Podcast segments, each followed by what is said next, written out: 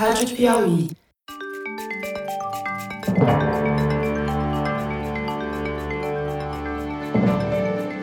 Opa! Eu sou José Roberto de Toledo e este é o Luz no Fim da Quarentena, uma coprodução da revista Piauí com a Rádio Novelo. Infectamos o canal do Foro de Teresina para discutir pesquisas científicas que ajudam a atravessar o túnel em que a pandemia nos meteu. Como demonstram as estatísticas de mortalidade por Covid-19 no Brasil, o país abriu mão de controlar a epidemia. Não criou uma estratégia nacional para diagnosticar com testes de laboratório as pessoas sintomáticas e isolar os casos confirmados. Mas alguns municípios fizeram isso por conta própria. Estão testando todo mundo que precisa ser testado e rastreando quem esteve em contato com os casos confirmados. Neste episódio, Fernando Reinach relata a política bem-sucedida de um desses municípios e explica o que deve acontecer com a epidemia nos outros lugares, naqueles onde não há nenhuma estratégia. Fernando Reinach, vamos conversar hoje sobre o Brasil que dá certo, para usar aquela velha chamada daquele programa que já saiu do ar. Vamos falar um pouquinho sobre os casos dos governos municipais que estão adotando políticas públicas de controle ou contenção de danos, que chamemos como queremos chamar, que de alguma maneira estão mostrando que é possível fazer, né? A gente tem algumas cidades brasileiras que fizeram rastreamento de contatos com sucesso, como por exemplo Florianópolis fez. Tem cidades no interior de São Paulo, como Jabuticabal, e tem um caso específico que é o caso de Araxá, em Minas Gerais, no Triângulo Mineiro, que você está acompanhando de mais perto. Tu podia contar para a gente como é que é essa experiência, o que, que eles fazem, como é que, que funciona, o que, que não funciona, quais são os problemas e por que, que eles estão fazendo lá, já que o governo federal e a maioria dos governos estaduais não fez nada que prestasse. É, o que eles estão fazendo, na verdade, é a estratégia correta que o Brasil devia estar tá fazendo. Essa estratégia é manter o número de casos muito baixo, casos novos por dia, próximo a zero o tempo todo. Para você manter ele próximo a zero, ou você tem que, logo de cara, não deixar o número de casos subir, que foi o que aconteceu no Vietnã, por exemplo, que era a recomendação original da Organização Mundial de Saúde. Depois que você perdeu o controle, o troço explodiu e foi lá para cima, o que, que você faz? Você faz um lockdown rigorosíssimo, fecha a cidade, os casos voltam lá para baixo.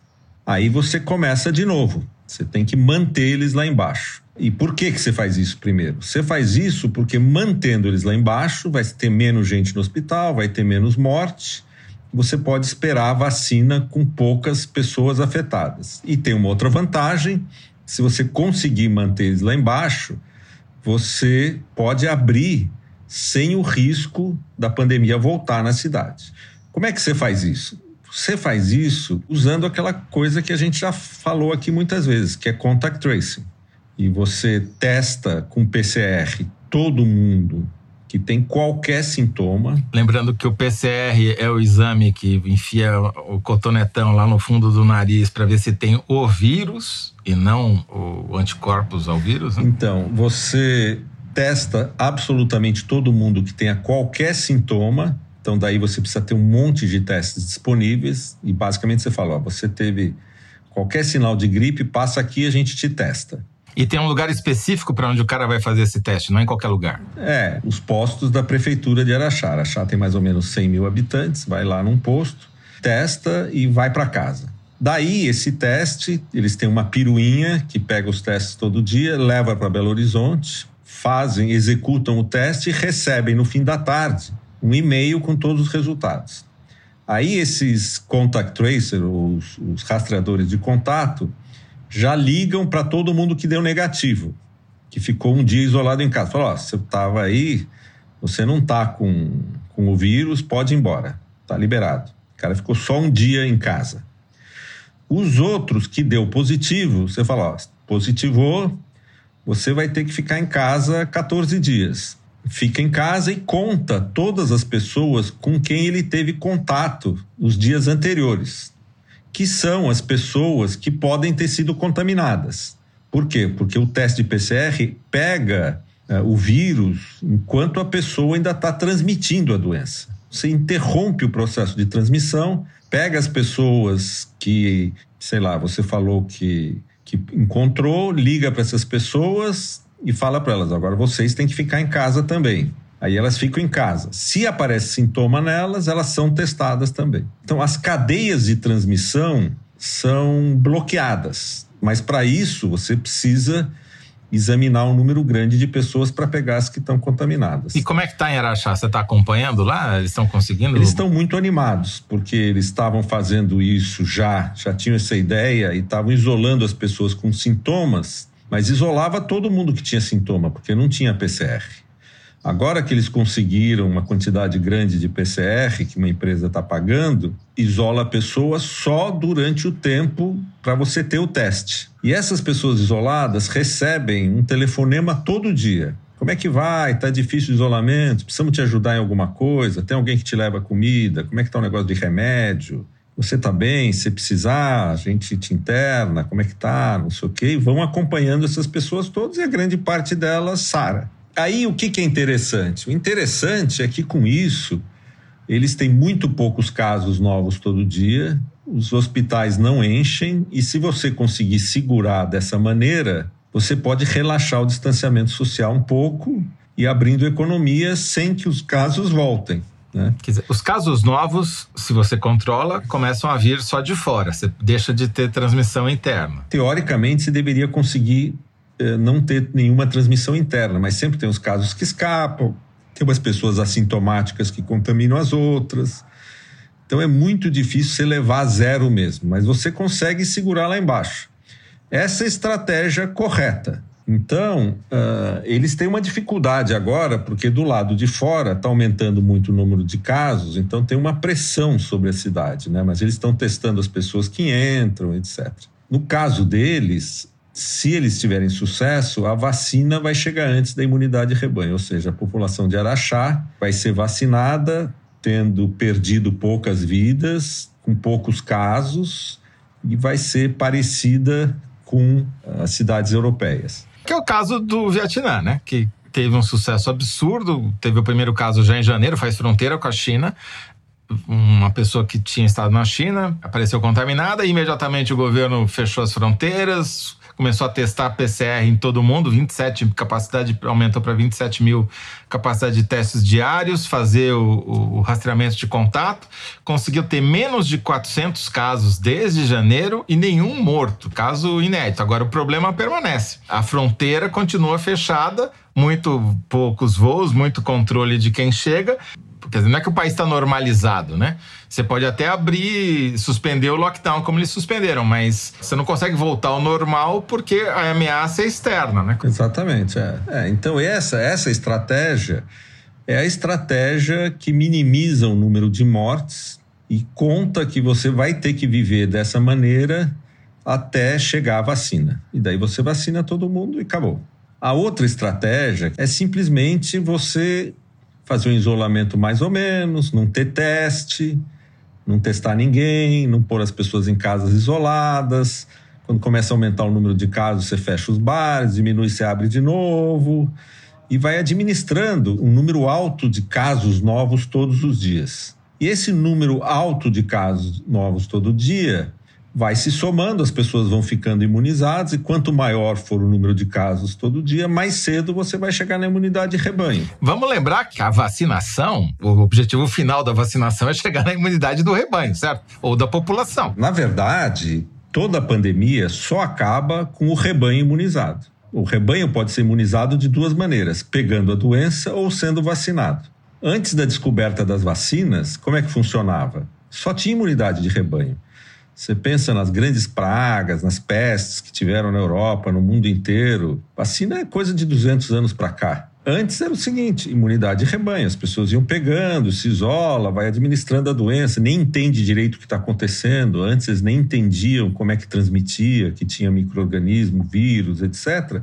E quando você tem imunidade de rebanho, desaparece. No mundo animal todo, fora as vacas, as galinhas, etc., que a gente vacina, os cavalos, cachorros, gatos, né? tem tanto animal já que a gente domesticou.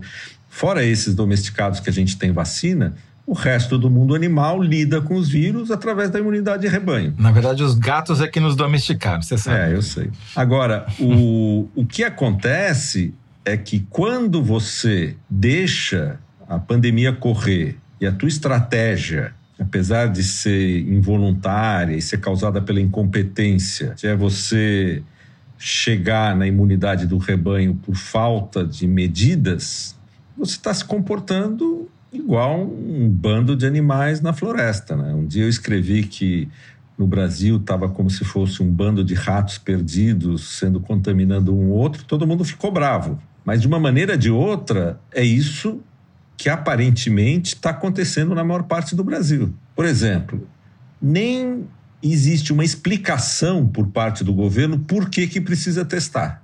Por que, que é importante teste? Porque se você explicar para a população que precisa ter um monte de teste de PCR para pegar todas as pessoas que estão infectadas, isolar elas e conter a pandemia, você vai ter uma pressão enorme para ter mais testes. Agora, se você pegar, eu não sei, nossos ouvintes são geralmente mais esclarecidos, mas a maioria das pessoas ouve, não, precisa testar, testagem em massa, testagem, mas testagem em massa o quê? Só para saber quem tem, quem não tem? Não é isso. Testagem em massa não é você sair testando feito um desesperado por aí. E a testagem em massa no Brasil é feita com um teste que mede não mais se o cara está doente ou não, mas se ele teve contato com o vírus, que são os testes que medem os sorológicos. Né? É, e quando dá positivo, já é tarde, ele já contaminou todo mundo que ele tinha que contaminar.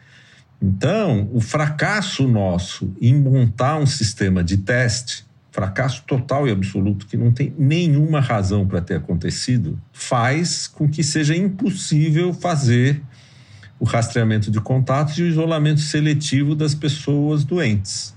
Ou seja, nós abrimos mão de controlar a doença. Nós abrimos mão. Tirando essas poucas cidades que estão fazendo por conta própria e estão se isolando do resto do Brasil, de alguma Exatamente. maneira. Exatamente. Então, na hora que você abre mão de fazer a coisa direito, o resultado é que você tem uma não estratégia.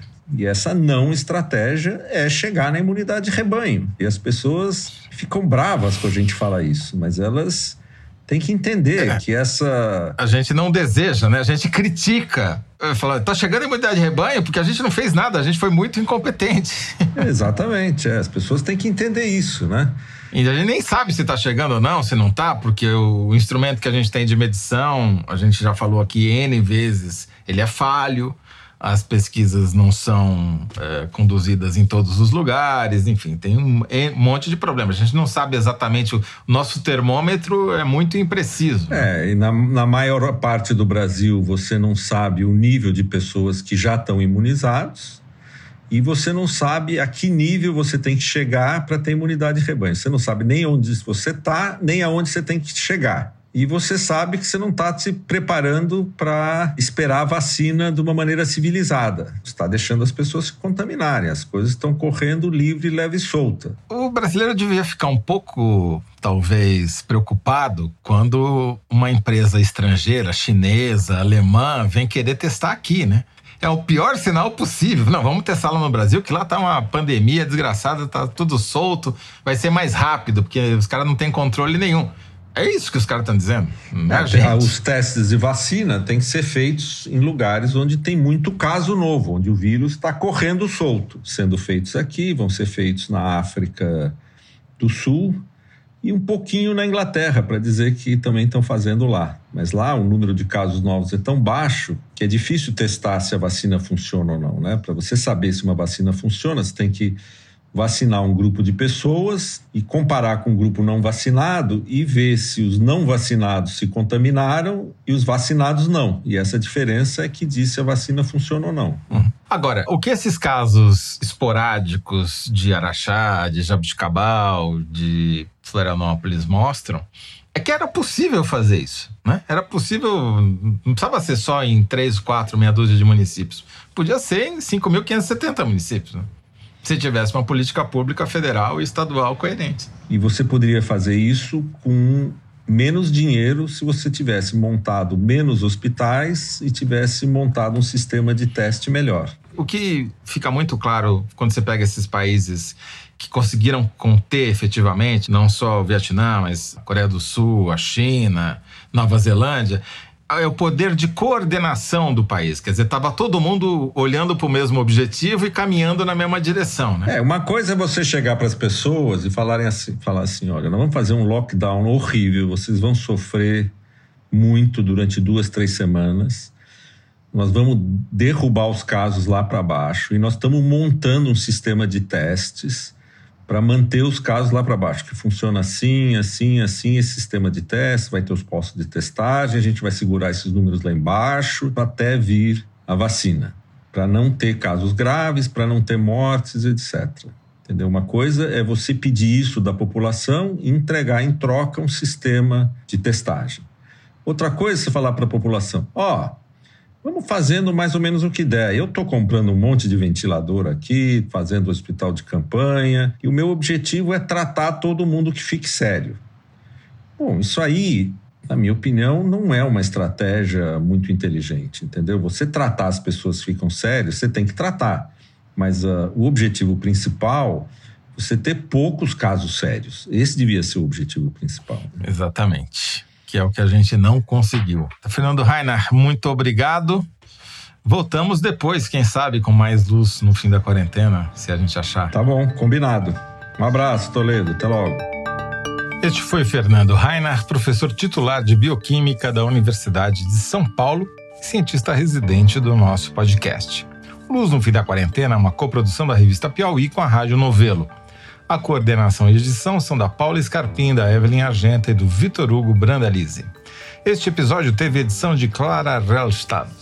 A identidade sonora é da Mari Romano. Quem finaliza o programa é o João Jabassi e a coordenação digital é da Kelly Moraes. Yasmin Santos e Emily Almeida fazem a distribuição nos tocadores e nas redes sociais. A identidade visual é da Paula Cardoso e o Motion Graphics é da Renata Buono. Eu sou José Roberto de Toledo. Até o próximo episódio. Tchau!